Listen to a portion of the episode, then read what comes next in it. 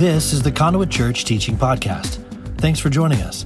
It's our mission to be a conduit of Jesus to the community in front of us and the world around us, starting with the teaching of His Word.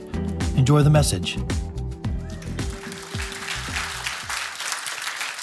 Would you open your Bibles to the book of Psalm 73?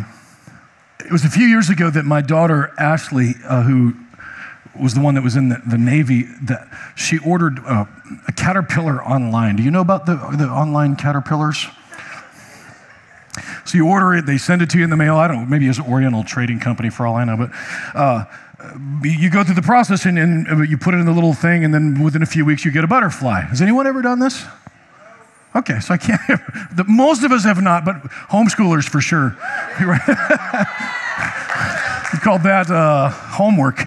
Uh, so the time came when this butterfly was born, and it was giant, and so we uh, we were going to set it free into nature.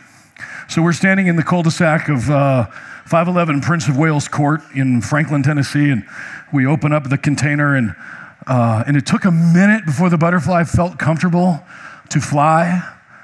And so it just eventually takes wings, and it's just this beautiful sight. And we're all, there's like six of us, so we're all standing there. How, how old would Ashley have been? Maybe 10. We're all standing there looking like we're looking at Jesus being, you know, sending to the Father, and we're, and out of nowhere, a bird this is a 100% true story. It literally got above the house, and a bird swoops in, mercilessly picks this thing out of the air, and flies away.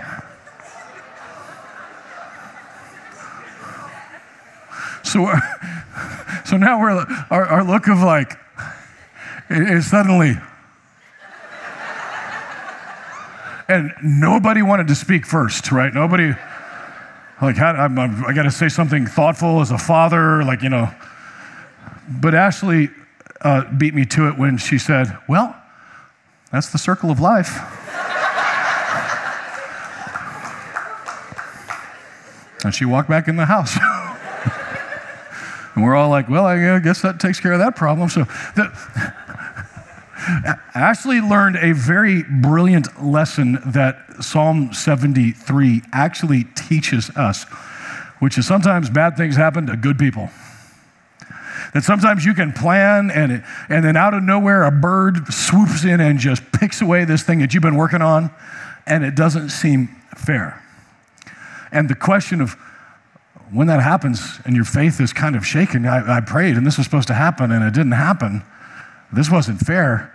How do you pray when your faith is shaken? So I want to show you at the end where of, of, chapter uh, 73, verse 23, where he actually begins the prayer. The first few verses is him sort of setting up the situation, but this is the prayer that he falls into, and it says, Yet I am always with you. You hold me by my right hand. This is uh, a guy named Asaph, not the guy that's Aesop, the guy that wrote the fables. This is actually a worship leader from David's church. You guide me with your counsel, and afterward you will take me into glory. Whom have I in heaven but you? And earth has nothing I desire besides you. My flesh and my heart may fail, but God is the strength of my heart and my portion forever. Those who are far from you will perish. You destroy all who are unfaithful to you. But as for me, it is good to be near God. I have made the sovereign Lord my refuge, and I will tell of all of your deeds. That's God's word. Let's pray. Heavenly Father, I pray that you will Cause your word to be alive in us today. Lord, would you speak instead of me? Would you speak in spite of me? Lord, would you move past my imperfections and, and bring your perfection into what you want to say here today? Lord, we lift up our brothers and sisters at Word of Life in Murfreesboro, Allen, and the good things that you're doing in that church community. Down the road at the bridge, Lord, with Ian, Lord, you're doing amazing things. Your name is lifted high there and downtown at the belonging, even though they're Australians, Lord, you love them. Lord, your, your name is being lifted high in downtown Nashville. We are just one of many churches, Lord, that are lifting your name high. And I pray that today uh, as we do that here in Middle Tennessee, that you will be the one that receives the glory. And it's in your name, Jesus, we pray. Amen. So, how do you pray when your faith is shaken? Like, if you haven't had it happen yet, it's probably because you're two years old. But at some point, whether it's a butterfly picking out, you know, being picked out of the sky by a, a vulture, or whether it's this plan that you had that didn't work out, there's, there's questions that can kind of come from that. And in our country right now, that, that might sound minor to some of us, but when you talk to people who are publicly um, I believe they call it deconstructing is sort of the, the new phrase for it, but in the 90s we called it having a crisis of faith. We just didn't have Twitter.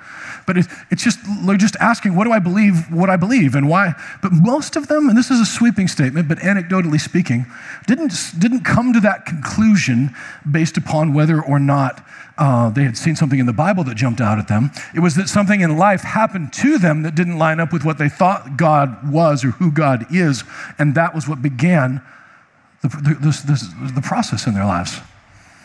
And uh, look, there's no, uh, nobody is like wondering right now, like whether or not there's a crisis of faith happening in our country. You'll see these kinds of headlines from places like Pew that belief in God now is down to 81%. And, and, and by the way, you see that and you think, oh man, our, our country is in trouble. Can I maybe disabuse you of that notion? Um, I would like to suggest that people that, for the most part, believed, it, quote unquote, believed in God, that that's not necessarily the best metric for how our country is doing. Meaning that, uh, do they believe in God? Like in, in, in Indonesia, if you, uh, when you get your driver's license, or you have to literally pick a faith. There's Christian, Hinduism, Buddhism, Islam. And I remember asking my Christian friend there, well, what if you're Jewish? Because there was only five. And she said, she was really confused. She said, Well, uh, you, uh, you don't. You don't. anyway, but so some, when the belief in God, like that is something that is, may or may not be the right kind of gauge for us because a lot of people say they believe in God. I mean, Oprah believes in God for crying out loud. Like a lot of people believe in God, but do you believe that in the God of the Bible, of Abraham, Isaac, and Jacob? Do you believe in Jesus crucified, buried, resurrected on the third day, just as the scriptures foretold? Like, do you believe in the way, the truth, and the life? That's the metric. What is more concerning to me than 81% is that only four in 10 say that God actually can hear or even answer prayers. Like, that's a that's kind of a bummer. And I'll say to you that in this room, for the most part, we would say, in a bunch of Jesus people, the, the, the, most of us would say, we believe that God answers prayers. But sometimes in our life, we have these situations where we, like, we may not be part of the 81% or the, whatever, the 20% that say they don't believe in God. But I wonder in my life, I, I've had to do a personal inventory. Are there parts of my life where I say I believe in God, but I live like I don't? Meaning that prayer is the last thing I do, not the first thing I do. And if prayer is the last thing or not even a thing, that what that kind of makes me is a situational atheist. Like in this situation, I fully believe in God and I'm praying for this. In this situation, I fully believe in Darren and I believe in him. Right? And, and the idea of the walk with Christ is actually to sort of like just merge those together over time so that ultimately we are 100% believing in God and prayer is literally one of the greatest litmus tests for where our belief in God lies in specific parts and situations of our life. I don't say that to bring any shame to you at all. I'm just saying it as a litmus test for you to look at to say, you know, prayer is, is pretty much the main thing that we have to look at in our lives as to how much we are leaning and depending on God. Now, that said, this prayer here is a prayer that says, it's, it's a, a little bit of a follow up from Tracy last week. And can we just say, by the way, um, Joel two weeks ago just mopped the floor. Like, oh gosh, like that was amazing. And then, and then Tracy shows up last week. Not only does she bring an amazing word, she properly accessorized her outfit with the slides. Like, that's next level. You know, I don't have a single item of clothing that could possibly match whatever the color is that we're doing here. It's a candy apple vomit. I'm not sure what the design color is. I mean, what is that color exactly? Like, I don't have anything that matches that color. So, to the design people, I'm going to need you to go with more blacks and tans so that I can match. But they did a great job. But Tracy last week brought a word about how do you pray when it seems like the world is winning?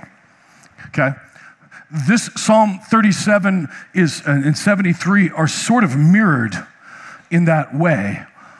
And I'm, it's intentional because I want you to think through what Tracy said and now think through some more implications of the idea. If it seems like the world is winning, like, how do you pray? Because what happens when you think the world is winning is your faith begins to be shaken. You begin to ask the question Is God really all powerful? Is God all he said he was? Is there, and if it's not there in the front of your mind, it's bouncing around in the back of your mind.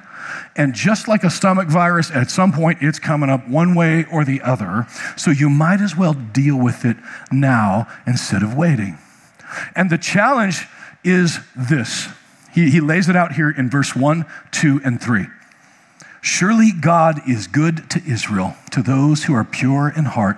But as for me, my feet had almost slipped. I had nearly lost my foothold, for I envied the arrogant when I saw the prosperity of the wicked.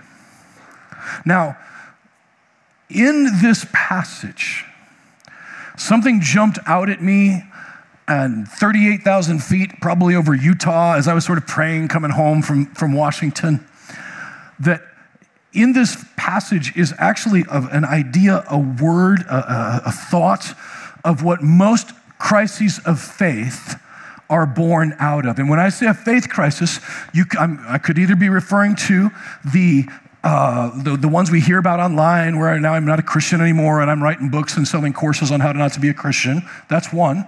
The other one, which is more common in our region of Williamson County of Middle Tennessee, the faith crisis we experience the most is we see what's happening around us in the darkness in the world, and our fear rises up inside of us, and our reaction to that is where uh, it's another version of a faith crisis. That's where I'm looking at this situation and my fear and my rage. And by the way, some good litmus tests for this is how often are your Facebook posts in all caps? Right? Uh, how many what's wrong with you people posts are you throwing up?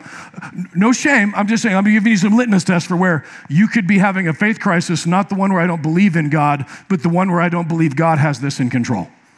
That's just another version of the same faith crisis. And so the question for us is what is the cause of that? Where is it born? And he says it here. It's literally a word that we don't think about. It's a sin that we don't think about. But before any of those faith crises are born into the real world, it seems to me that what he is setting up here is this very idea, and that is that the most common crisis, cause of a crisis of faith, is the one we don't talk about at all, the one we talk about the least envy. Listen to what he says. I envied the arrogant when I saw the prosperity of the wicked. Verse 2 I, My feet almost slipped. I almost lost my faith because I envied the arrogant. I envied the proud. I envied what I saw what they were doing, and I, I, I had envy for it. Of, of the seven deadly sins, most of them, there's some sort of like a benefit that you get from it initially, right?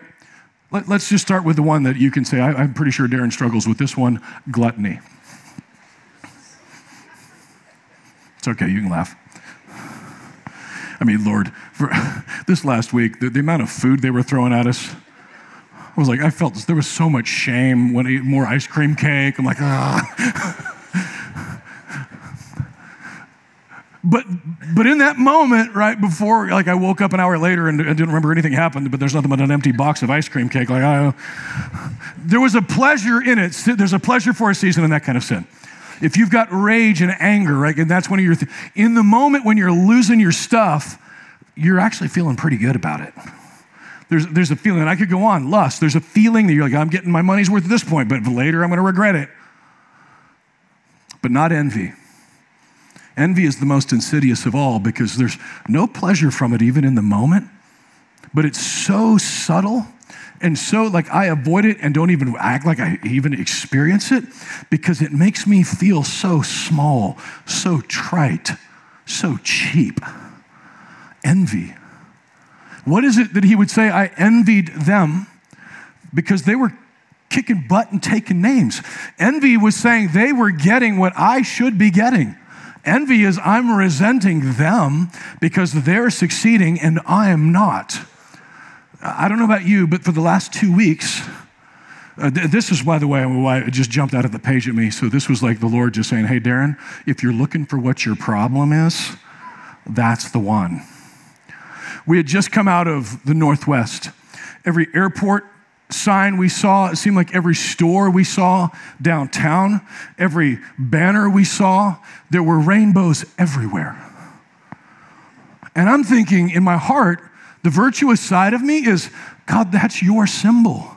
You're the one. It's the symbol I'll never destroy the earth again by f- flood. There's rainbows coming out in Revelation. They've stolen your thing. This is your thing. So I'm actually disguising it as virtue. But what am I really feeling? I'm really jealous that they got the microphone and I didn't. I'm jealous that they get the signs and I didn't. I'm envious because for some reason they seem to be the ones on the airline that are able to, to, to you know, use their narrative there and I can't. I, I, I was thinking through just the idea of an entire month devoted to one of the seven deadly sins pride. Look, pride comes before. The Bible is full of warnings against that. And there's the, the entire nation right now is crying out saying we're elevating the things that God says don't elevate. And we're taking the things that God has used for his own message. And it made me angry, but what I was, if I'm being honest, what I was really feeling was I was envious of them. And here's why this matters. If I'm responding to this out of envy, then I'm not going to respond out of love. I'm going to be responding out of anger and out of rage. And I don't know if you've noticed this or not, that doesn't work. That's not a good technique for bringing the truth. So, the envy of the wicked, he says, As for me, I almost slipped. I envied the arrogant, and when I saw the prosperity of the wicked, and isn't it interesting, the, the of the arrogant? If, if there's something that you've seen, and maybe uh, you don't notice this, I read a lot of corporate media. I don't know if I'm just a glutton for punishment, if there's some sort of intellectual masochism, but I just, I'm, I read The Atlantic, I read the New York Times. I'm interested to see what they're thinking, and I'm interested to hear their thoughts and just. And what I have seen across the board in whether it's corporate media, whether it is uh, corporate marketing, all those, it's all the same thing. It's arrogance. It's intellectual arrogance. And what does he say there? That's the, that's the thing. It's the arrogance. I'm angry, but I'm really envious of their uh, getting the microphone, me not. And when I saw, I envied the arrogant when I saw their prosperity. We live in a culture right now where envy is the marketing technique that underneath all other marketing techniques that is under, literally the core of every Instagram ad, the core of every marketing commercial, is envy that you have something I don't. You look some way that I don't. It's literally permeating inside of our culture. And I'm just asking you if you've never considered it before, would you consider prayerfully looking in the mirror and asking yourself the question Am I struggling in an area of envy that I need to let go and repent of so that I can now properly pray, properly move about the world in a Jesus like way? It's going to be a painful experience. It starts with asking one question Who in my own world I've made this super macro, right? I've made this about these ethereal marketing companies, or so that's super macro. But would you zero in a little bit with me and ask in your own personal life, in your workplace, in your school, in your friend group, who do you resent? And is it that you resent that they have something that you think you deserve? Is it they are getting there? It's crushing it. I mean, I literally, I spent 20 years uh, while, while most of you guys were out there like doing real jobs, I was out there like selling music, which is, you can't even see it. You know what I'm saying? It's, it's literally discretionary income spent on something that you put on an iPod, or back then it was an iPod. It wasn't like we were like protecting government secrets, like people's lives weren't on the line or nothing, but we acted like they were. But in the back of every tour bus, you would find a band ju- judging the band in the bus next to them. I swear, I'm not making this up. Like, they would, oh, I can't believe they're, you know, this. And by the way, I managed one of those bands. They were selling like millions of records. I knew they weren't that great, but for some reason, they're selling millions of records. We were one of those bands that the bands next to us were like, I can't believe they got that nice of a bus. But you know what we were doing in our bus? Looking at the bus next to ours. Man, I can't believe he's got that nice of a bus. It's just an insidious envy. We wouldn't have called it envy. We just, we just thought we, I don't know what we thought. It's kind of embarrassing now because I, I, look at it now and go, well, that was clearly envy, and we just were too dumb to know it. But in your lives, in our lives, if we start with the fact and recognize that envy is not just some ethereal thing, it's literally a poison, it's literally toxic. And if you just, like any toxin, will let it go, it eventually takes you to a place where the question now is, why did God give that person that and he didn't give me that? Or why didn't he get that, but I did. Why did he? It, it puts you in a place where you're questioning your faith, and your, your faith crisis born out of envy, not out of, uh, of, of just an intellectual ascent into the scriptures. The second thing is he goes on, he tells us about what I would say is the change. The challenge is why are these good things happening to him and not to me? And I'm envious of them. But the change was him saying, you know what? There's a new perspective here. This is the perspective if you read 2 Corinthians 4, Paul talks about we are broke down, right? We are struck down, but we are not destroyed. We are persecuted, but we are not. Cr- this is that version of, the, of a new perspective here when he says, I had spoken out like that.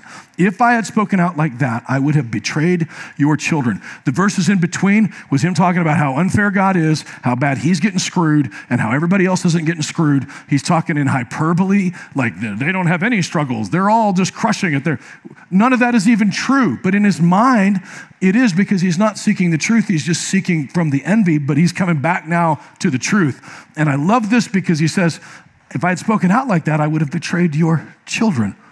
Asaph was a worship guy. He would have been like not Chris Tomlin, but like Chris Tomlin adjacent. Like he wasn't the big one, but he was one of the ones like right beside him. People knew who he was. He led worship beside David. And he's saying, if I'd spoken like this, half truths and put it out there, what would that have done to God's children? If you're a musician in this room, you have any sort of a platform, whether you're a musician, you're an author, you're, and you come to a place where you are having a faith crisis, can I ask you, can I beg you, please don't do it on Twitter? Because asking questions, that's not courageous. Anyone can ask questions. Seeking truth, that's courageous. At least figure out what the answer is and then let the chips fall where they may. Most of the people that I know that have gone on a journey where they've questioned their faith, it is a journey. And many times when they go on that journey, they end up coming back to Jesus. I am one of them. There were moments in my faith where I had to come to some conclusions of like, wait, is there actually a God? Because I thought that if this happened, that this guy would be healed, but he wasn't healed. So, what's up with that? Either there is no God or what I believe about him was wrong. Those were the only two choices I had. Now, if I'd have had Twitter, how many, how many of God's children could I have wrecked their faith by taking that journey publicly? Take that journey.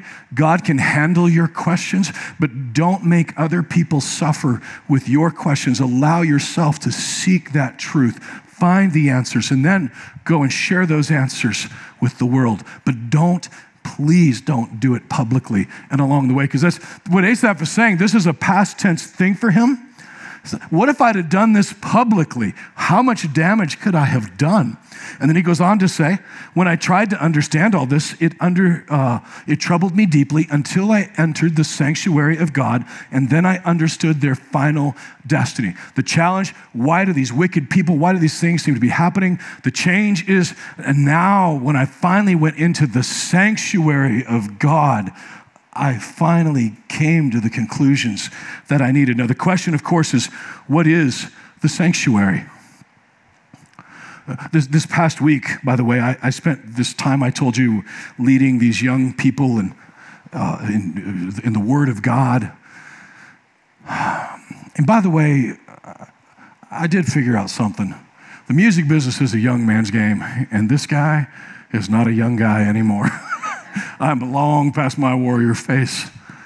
But listen, I taught every morning at 9 a.m. for an hour. By the way, I get bored of myself after about 30 minutes, so I got an hour to fill.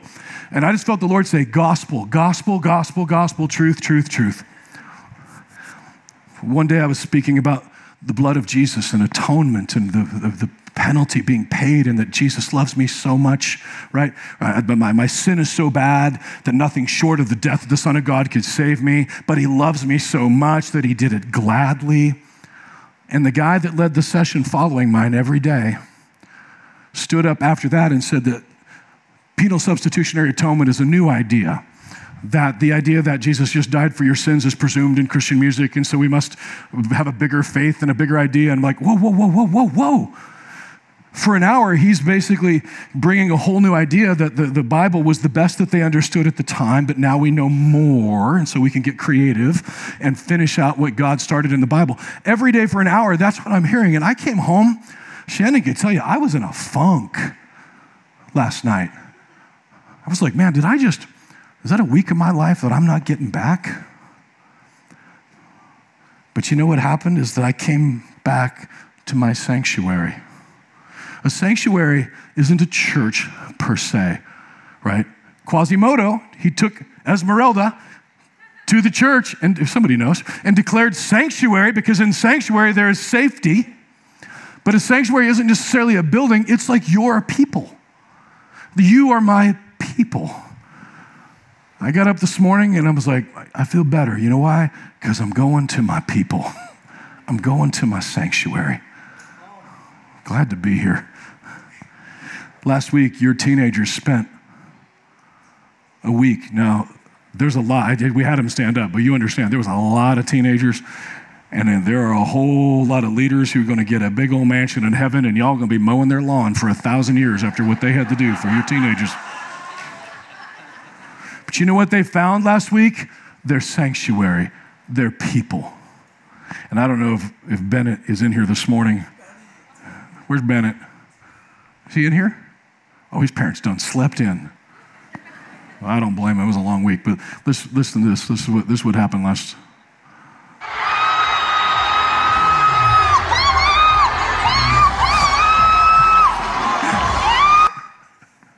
I don't know what contest Bennett just won, but he brought the house down because he was in the sanctuary. He was with his people. Your sanctuary is your people, whether they're in Franklin or whether they're in Panama City. But when you're with your people, sometimes we're called out into the world to be the light that He's called us to be. But man, we got to get back to the sanctuary because in the sanctuary is safety.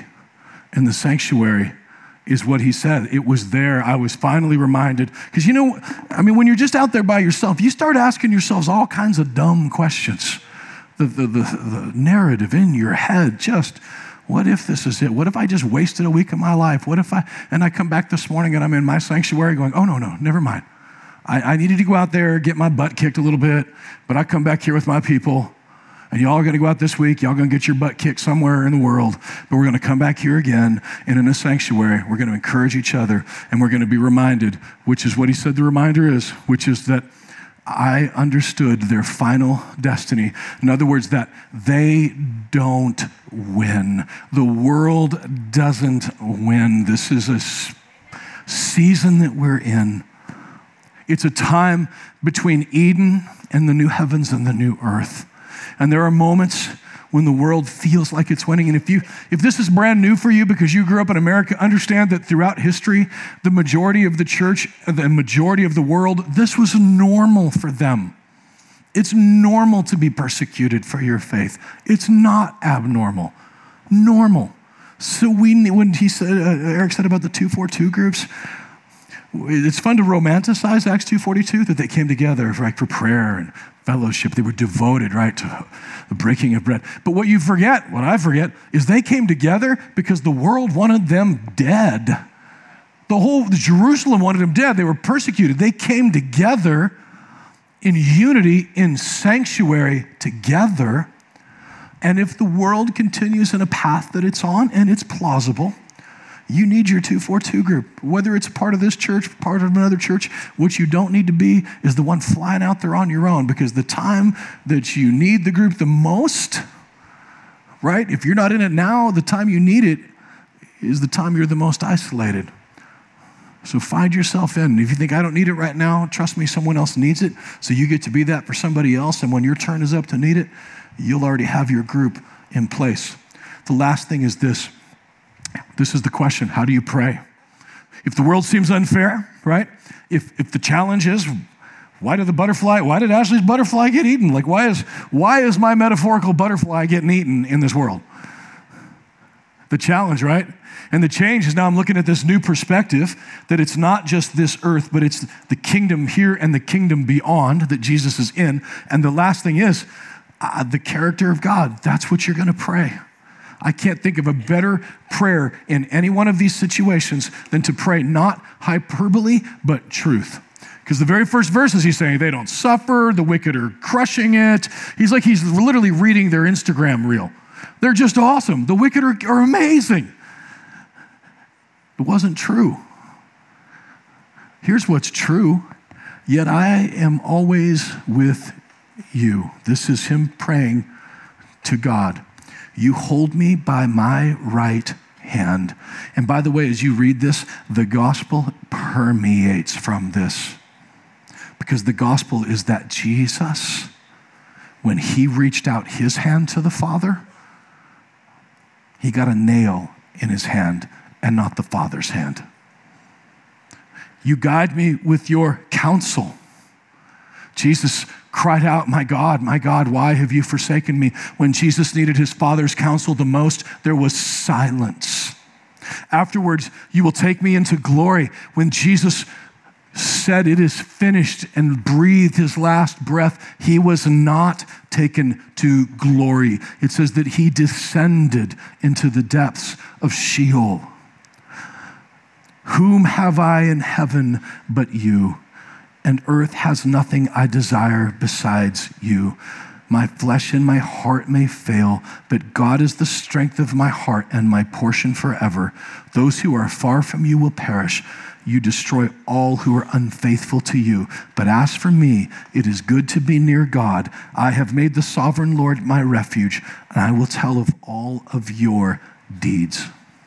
You see, Jesus gives us the power to overcome envy at the very basis of the gospel itself.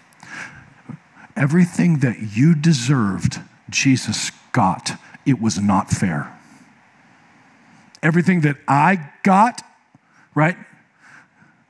Forgiveness and grace and holding out my hand. Jesus did deserve that. But Jesus, the guy that should be the most envious of anyone throughout history, looks at what happened to him and doesn't begrudge you the blessings and the grace of God on your life.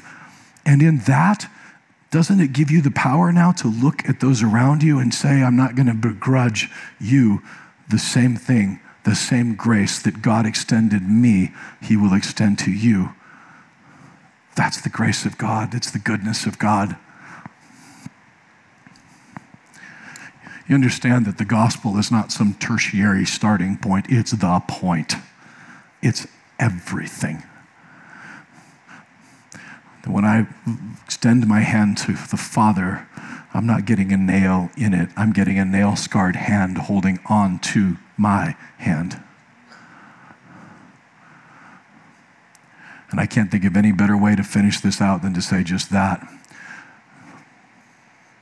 You see, Asaph was praying, believing that God was good, looking forward in faith. But we, we don't have to wonder whether God is good because the hand that holds and reaches to yours has a hole in it still.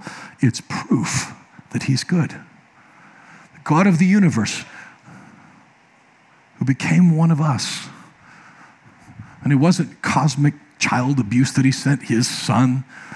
The Bible says it was somehow miraculously, it was God in Christ, He Himself taking that for you.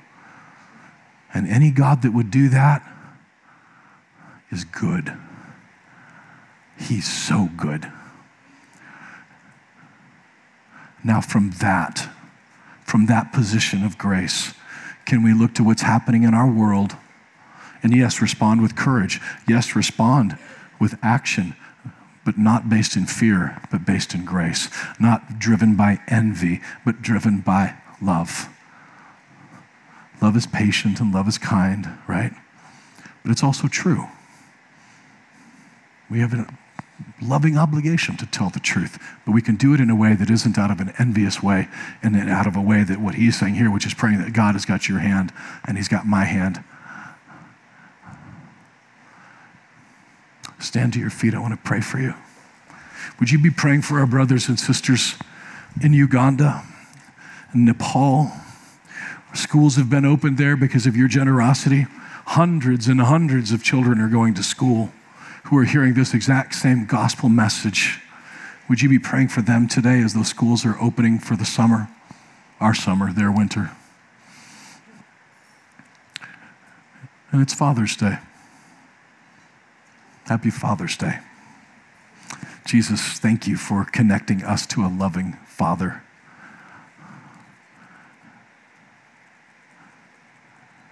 Lord, I pray that you would make these words alive in me today. Lord, would you forgive me for the envy that I, it was right there in front of me, right under my nose. Lord, would you forgive me for it? I repent of it. Change my mind about it. That we might be able to speak truth, but speak truth in love. Speak truth in courage, but not in envy and not in fear.